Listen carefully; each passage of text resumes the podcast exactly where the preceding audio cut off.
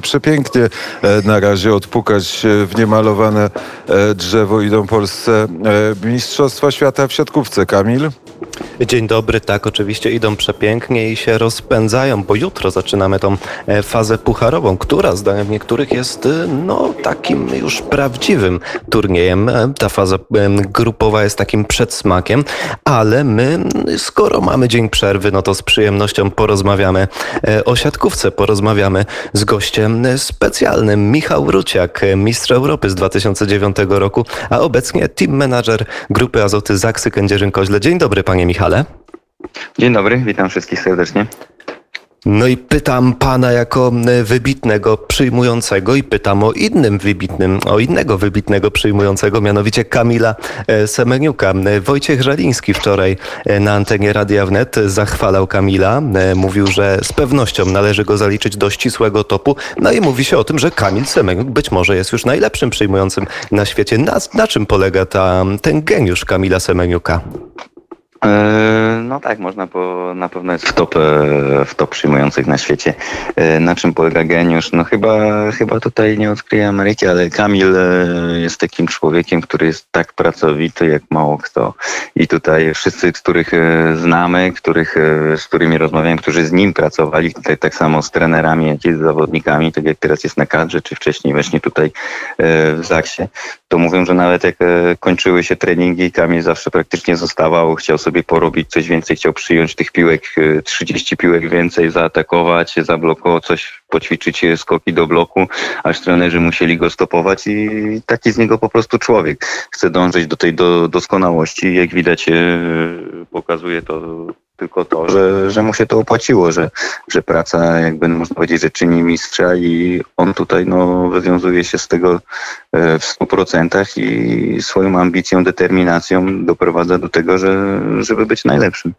Kamil Semeniuk radzi sobie świetnie, ale jego kolega z reprezentacji Aleksander Śliwka miał gorszy pierwszy set ze Stanami Zjednoczonymi. Czy możemy się spodziewać, że e, w meczu z Tunezją Aleksander Śliwka już nie wyjdzie e, na początek, że na przykład pojawi się zamiast niego Tomasz Fornal? E, wedle mojej opinii nie ma takiej możliwości. Tutaj trener jasno, jasno powiedział, jak wygląda drużyna, jak wygląda skład na jakby na te mistrzostwa, który, który z poszczególnych zawodników jaką jaką pełni rolę. I tutaj na pewno ma bardzo duże zaufanie do Olka, pracował z nim właśnie w klubie i, i na pewno Zresztą czego tu się spodziewać? Przez ostatnie spotkania wygraliśmy 22 sety, przegraliśmy jednego, więc e, nie przegraliśmy meczu i, i tutaj ta drużyna funkcjonuje. To jest najważniejsze. Póki są zwycięstwa, póki drużyna idzie do przodu, to raczej no, moim zdaniem nie powinno być tutaj zmiany, tylko właśnie e, startujemy tak samo i w czasie meczu można reagować. Oczywiście, jeśli ktoś ma słabszy dzień, to jakieś e, poszczególne zmiany mogą być, ale no, nie spodziewałbym się, żeby tutaj w meczu z Tunezją e, wyszła inna szóstka. No właśnie, przed nami mecz z Tunezją, to niedziela, godzina 21. Oczywiście jesteśmy zdecydowanym e, faworytem, ale no, rzecz jasna, trzeba uważać. Pamiętamy chociażby mecz przed ćwierćfinałem, wtedy nazywał się on barażem, ale można go porównać do jednej ósmej finału. E, mecz Mistrzostw Europy z 2017 roku. Także graliśmy u siebie, trafiliśmy na Słoweńców i przegraliśmy 0 do 3.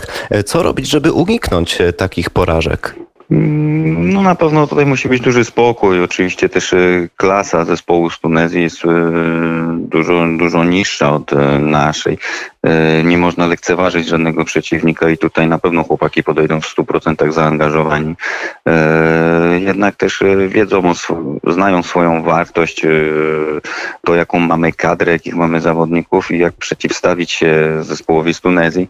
Oprócz tego na pewno będzie mocna, jak zresztą za każdym razem przy przygotowanie analityczne od e, trenera, wideo, taktyka i będzie trzeba wykonywać e, poszczególne zadania. Także no tutaj, żeby to uniknąć, no to musi być chłodna głowa, pełna koncentracja i jestem przekonany, że tutaj chłopaki nawet nie powinni stracić seta, przynajmniej na etapie tej jednej ósmej. E, siatkówka to gra zespołowa. Kiedyś, e, kilka lat temu, mój trener powiedział, że to jest chyba najbardziej zespołowy sport świata. Zgodzi się pan z taką tezą?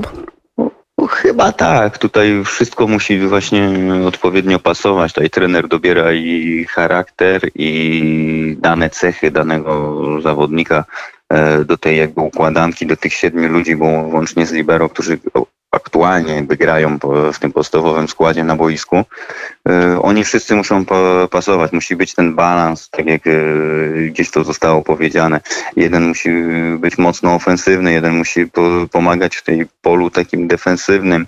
E, jest atakujący, jest zróżnicowaność pozycji, jest dwóch środkowych bloku i to, to wszystko musi być tak poukładane, jak, jak dobrze naoliwiona maszyna. I tutaj nie ma możliwości, żeby jakiś ząbek powiedzmy gdzieś wypadł. Jeśli tak, tak się stanie, to naprawdę jest ciężko i, i można powiedzieć, że wtedy właśnie przeciwnik ma większe szanse i to on może wygrać, więc e, sztuką jest, żeby właśnie to wszystko sobie poukładać, dopasować i dobrać tak odpowiednich zawodników.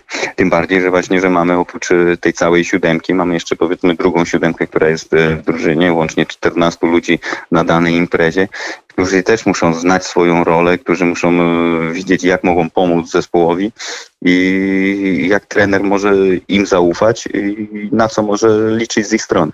I trener Nikola Grbicz chętnie sięga po tych zawodników z teoretycznie drugiej siódemki. My podczas meczów Polaków obserwujemy często podwójną zmianę, kiedy pod koniec seta w miejsce Bartosza Kurka i Marcina Janusza pojawiają się Łukasz Kaczmarek i Grzegorz Łomacz. Jakie to ma uzasadnienie?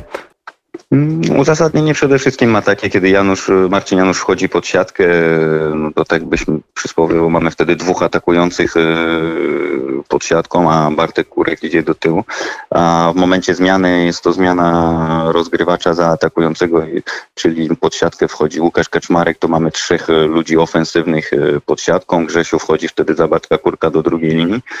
E, oprócz tego Grzesiu jest zupełnie innym rozgrywającym, co pokazuje e, na boisku, gra dużo częściej środkiem, e, więc ten przeciwnik też na pewno musi w tym momencie troszeczkę inaczej e, ustawiać sobie blok, a nie jest to takie łatwe e, zmieniać w trakcie meczu czy w trakcie seta swoją taktykę, którą e, gdzieś się przygotowywało na wideo.